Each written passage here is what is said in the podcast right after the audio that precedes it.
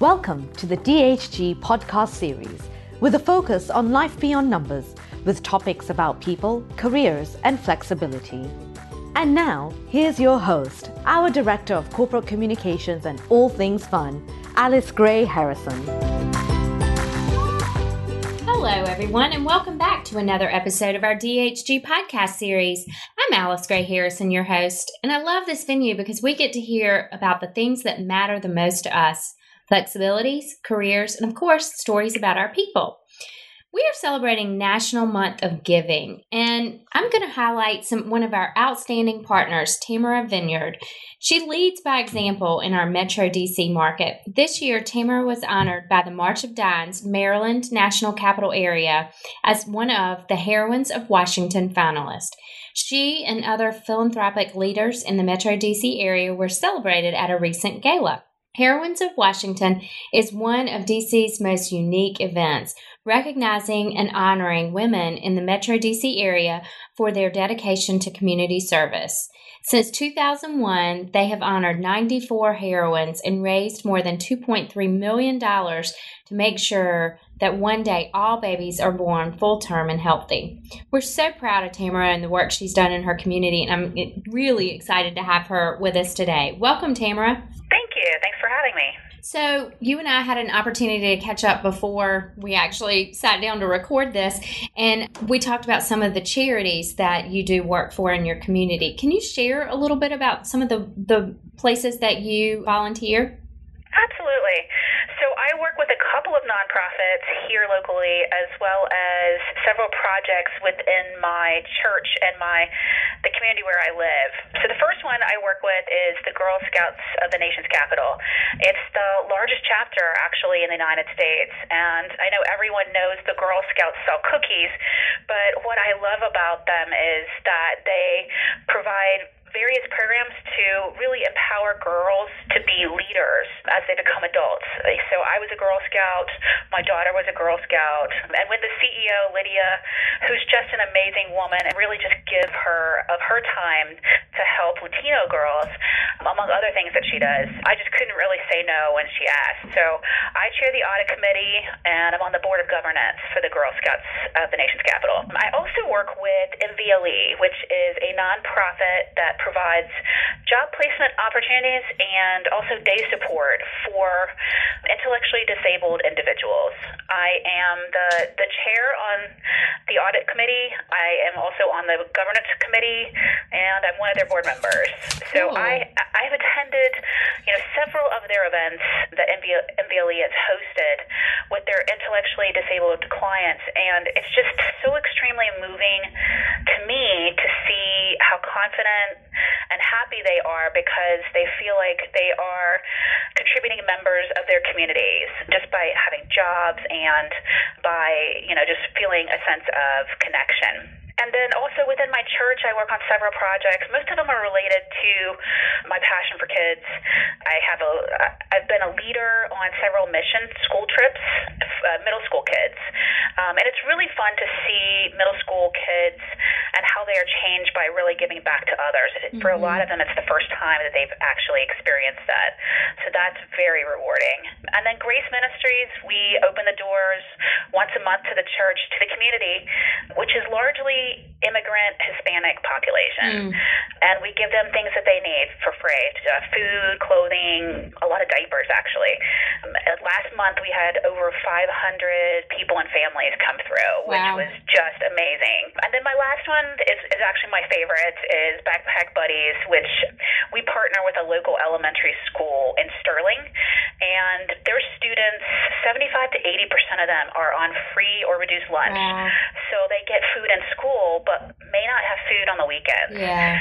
So we pack over 200 each month with food for them to take home on the weekends, and that is just one of my most favorite, my most favorite charities, and it's particularly fun for me because the little kids actually get involved in packing these backpacks. So it's very fun to watch them look at look and figure out how how many of each item that they're supposed to put in the backpacks.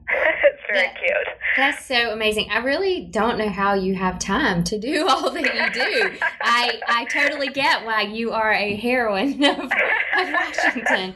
Um, so one of the ones you mentioned was MVLE, and when you and I talked, I was really intrigued by that because it's such a unique organization. How'd you get involved with this group? Tell me a little bit more about that story. Sure, it's actually it's actually very interesting. The first I heard of MVLE was when I received an RFP for their audit and tax work. Uh, you know, as someone who works in the not-for-profit group, I sometimes re- receive RFPs for organizations I haven't heard of before. So, uh, doing some of my research and background work to determine what they do and some of their projects and, and programs, I really learned a lot about them, and I, I really, I really appreciated the work that they're doing with intellectually disabled individuals. I didn't actually win the work because another firm came in with a lower price. but about a month later, I was asked by the executive director, April, if I would be on the board. Wow. And, that, and that was over three years ago now. So I really enjoy working with them. And as I said previously, you know, watching some of these and meeting some of these individuals is just super rewarding. I think that's amazing. I'm always I'm always so I don't know humbled when I um, some of the businesses here in town have you know mildly disabled people working there, but I'm always just so humbled by their spirit. I mean, what Absolutely. amazing spirit they have. Absolutely. Thinking in terms of giving back to the community, there are a million different reasons why people choose, but it is something that we encourage our young professionals to do for a lot of reasons. Can you talk a little bit about how getting involved in community and giving back actually is beneficial for their career progression? Sure. Well, I, I think it's important for everyone at any age to give back to their communities, not just because of what it does for their careers, but but also just what it does for them as people. You know, I started with my kids when they were young. A lot of us do that to teach them really the importance of helping others who are less fortunate than we are. Right. And, and to just not take for granted that we are just so blessed. Mm-hmm. And my kids today are, are both seniors at UVA, and my daughter works with the Battered Women's Shelter, and my son works with a group of men who educate men's group groups about sexual assault and the importance of respect for women. So I, it's awesome to me to see that they have taken that throughout their college college careers, and, I hopefully will continue that once they graduate. But I think for our professionals, it's really important because it, it also does help them professionally by getting out and meeting other people in the community because you just never know who can help you, uh, you know, gain new work or just building in the relationships with other folks in the in the community. You never know where your next referral source is coming from. So it's it's uh, it's a great way professionally as well.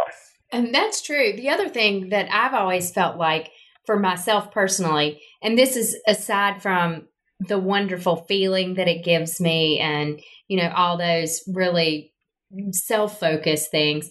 I think that it gives an opportunity to really begin building leadership skills early. So, Absolutely. I mean, you know, early in my career, I might not have been given the opportunity to lead a team, you know, with a business focus. But in volunteering, I was given the opportunity to lead and I learned a lot of skills. And, and for me, that's really valuable in terms of career. Absolutely. And also for those of our younger staff that are mentoring or coaching our brand new staff, it just gives them that sense of leadership that gives them the ability to then provide good support and and recommendations to our, our brand new staff.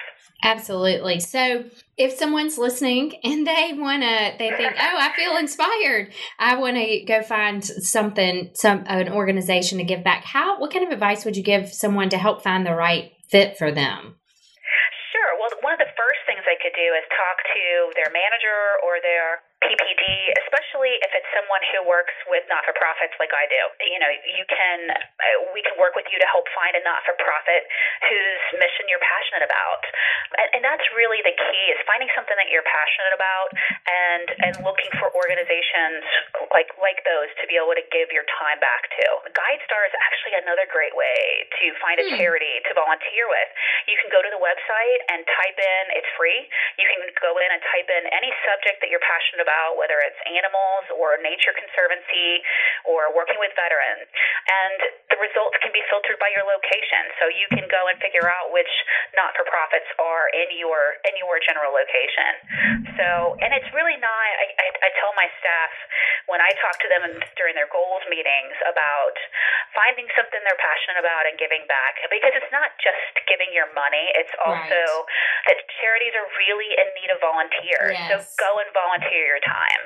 Because I, I can promise that they will, that if you do that, you will receive much more than in return than you ever gave. Absolutely. I totally agree. Well, I so appreciate your time today. I know you're coming off of really busy deadline, a not for profit deadline at that, right? Yes, absolutely. so, um, so thank you so much for being here and sharing your story with us. Welcome. Thank you. Uh huh. And thank you, everyone, for listening to Life at DHG, our premier podcast series. If you like what you just heard, we hope you'll tell your friends and colleagues.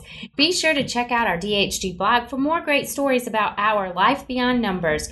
Join us next time for another edition of Life at DHG.